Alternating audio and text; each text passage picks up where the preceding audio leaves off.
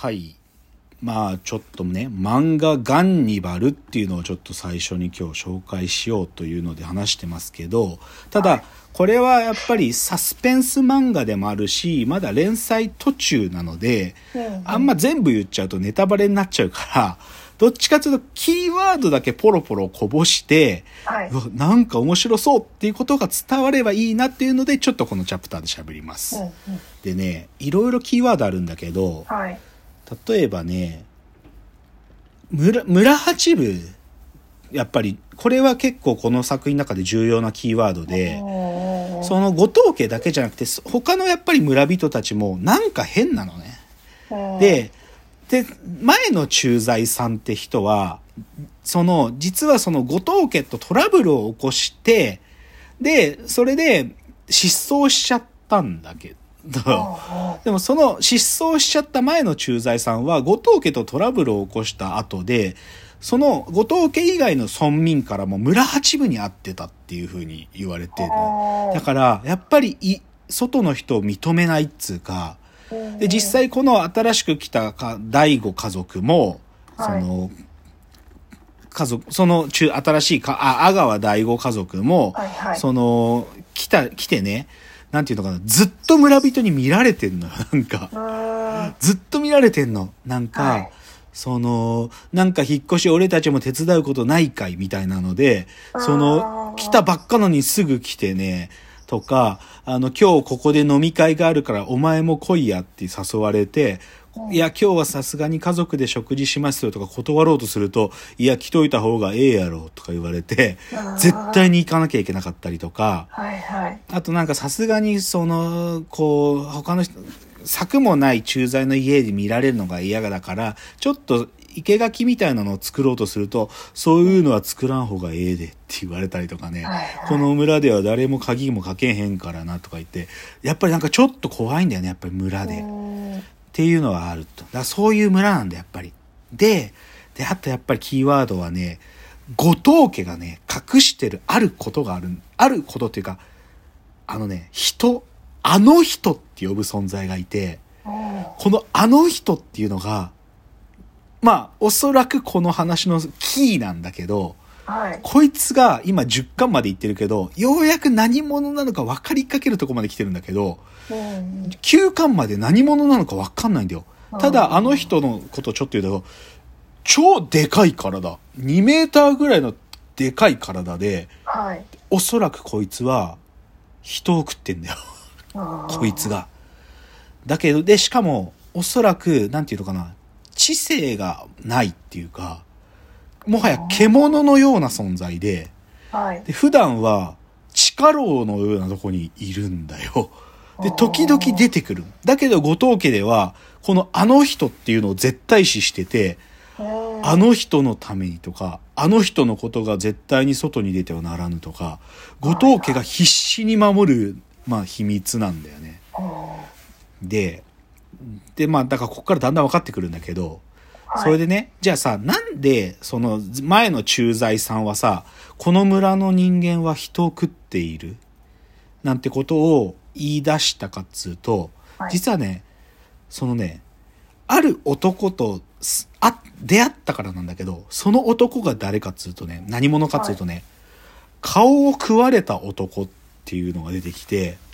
その、マスこう顔の、こう、普段はマスクをつけてるんだけど、はい。そのマスクを取ると、顔の半分が本当にもう目から鼻の部分までこう、食べられてるっていうか、ない。音が出てくるんだよ。で、こいつはこの村の人間じゃないんだけど、その駐在に対して、情報提供というか、警告するために現れたんだけど、うんで、こいつが何者なのかっていうと、もうここでもちょっとネタバレになっちゃうんだけど、はい実はこの村には長らく風習があって、その、公家奉納祭っていうのがあったと。で、公家奉納祭っていうのは、もう700年以上続く、年に1回行われる祭りなんだよ。で、この村はね、なんていうのかな、あんまりこう農作物がたくさんできる、あのー豊かな大地なわけじゃなくて、ちょっと土地が貧しいのよ。だから、はいその飢饉を、なんまあ、要は、し作物が多少でも取れるようにっていうので、とか、もしくは口減らしの意味もあって、昔この祭りで、人間を奉納してたっていう、そういう言い伝えがあるのね。はい。で、でそれはでも昔の話で、今はこう人間の形をした藁、藁の作った、その人間型の人形を燃やすっていうことをやる祭りなんだけど、はい。ただ、どうやらこの祭りで、でも赤ん坊を奉納してるっていう風習が残ってるんじゃないかってことが暗示されるわけ。はい。で、それが実は、さっき言った、この村は死産が多いっていう話につながるんだけど、実はね、その後藤家の当主だった女が、この村で唯一の乳母さんなのね。で、その乳母さんが取り上げるんだけど、その時に、あー、あかんかった。赤ちゃんは死んでおる、つって、そういうことがよく起きてたんだと。で、どうやらこの村のその祭りで、そのね、戸籍を持たない死産扱いにされた赤ん坊が、まあ、そのまま、こう、実は地下牢に閉じ込められて育てられていて、それを祭りで奉納していたんじゃないか、という話が出てくるわけ。で、顔を食われた男っていうのは、実はその赤ん坊の食われかけたやつの生き残りで、そいつがこの村にそういうことが行われてるっていうことを、ある意味警告しに来ているんだってことがちょっとずつ明るみになってくのよ。あすごくない？怖くない？怖いんだよ、マジで。だけど、この漫画マジで、こういうとこまですっげえディテール慎重に作られてるから、映画見てるみたいな気持ちになんの。ーもう、ここまで緊張感の高いサスペンス僕久しぶりに漫画で読んだね。それくらい正直すっごいなって思う。で、だけどね、ちょっとこっから怖い話っていうか、まあ、要はさ、こういうテーマだから、人を、人、人肉を食べる、人肉食って話が多少入ってくるんだよね。はいはい。で、で、だんだん話が進んでいくと、その人肉食をしていた奴らに、実は、こう、病気っつうか、ある病に侵される奴らが現れているんだってことが明かされるの。で、それは、こうね、なんていうの、笑、笑う症状が出る。で、まともに歩けなくなるような病気なんだけど、はいでそこの村ではそれを狂い病って呼んでたんだけど、はいでこれがさ、実は、フィクションの話じゃなくて、実際こういうことあったって話が、漫画の中でも紹介されるんだけど、僕もね、そこまで詳しく知らなかったんだけど、改めてこの漫画で読んで、ちょっと調べたんだけど、あのね、クール病ってのがあるんよ。クール病っつうのがあって、これね、あの、パプアニューギニアのフード病なのね。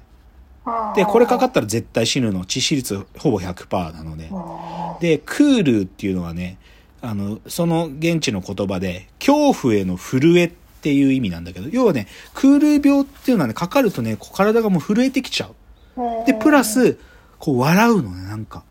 なんか、顔が笑っちゃうの。でどういう、な、これが一体な、どういう原因で起こるかっつうとね、あのね、なん、まあもうこれ結論になっちゃうんだけどな。あの、あ、いや、もうちょっと病気のせいなら説明した方がいいかもな。はいあどういう、まあそういうし、か外側に現れる症状とした震えと病的な笑いが出てきちゃうんだけど、体の内側だともう臓器がね、スポンジみたいになって穴だらけになっちゃったりとかもうトイレに行けなくなるぐらいの運動障害。でも最後はもう死んでしまうっていう病気で、でね、大体でもね、潜伏期間が結構長くてね、14年ぐらいから。で、まあ、で、その発症すると、もうそこから一気に死に向かうんだけど、でもすごい長い潜伏期間で40年ぐらい潜伏期間があるとも言われてて、じゃあ、これがどういう風土病なのかっつうと、いや、パプアニューギニアでしか発症しないかったんだよ。っていうか発見されなかった病気なんだけど、ど一体何によってこの病気が生まれるかっつうとね、人の死んだ肉を食べることが原因なんだっていう風に言われてんの。で、プリオンっつってさ、まあ、タンパク質を起源にして、こう、病気が感染していくことなんだけど、プリオンが原因になってる、人間がかかる唯一の病気って今のところは言われてて、で、このパプアニューギアンの人たちって、いわゆる、こう、食草っつって、死んだ方を食べて弔うっていう風習がある地域だったんだよ。はい。で、で、特に、その、死んだ方のその遺体を食べる、それを食べる方がいいっていう、その食べてたのは、子供や女性や老人なんだって。だから、この、クール病を発症してたのはほとんど子供か女性だったんだって。で、特に、そのね、亡くなった方の脳、脳、脳を食べることを良しとされてたのが子供のや女性だったので、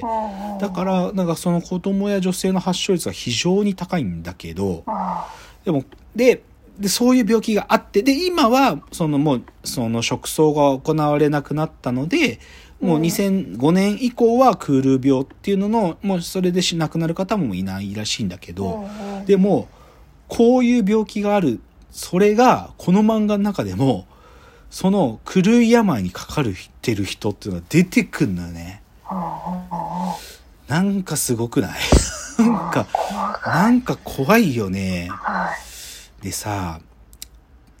まあ、ちょっとこれ以上この漫画の話しちゃうと、ほとんどネタバレしちゃうからなんだけど、でもこれくらい、なんかリ、リアリティつうか、閉鎖的な村で、でしかもそういう風習がかつてあり、しかもそういうなんか、何かを隠してる有力な、その、家族がいて、みたいなことが書いてかれると、リアリティがすごくて、で、かつ、こう、現実の世界に存在している、この人肉食が起源で起こってしまう病気なんていうのも出てくるから、めちゃくちゃリアリティがあるんだよね。っていうのがガンニーバルで、あ、ちょっと時間なんで、次のチャプターに進みますね。次です。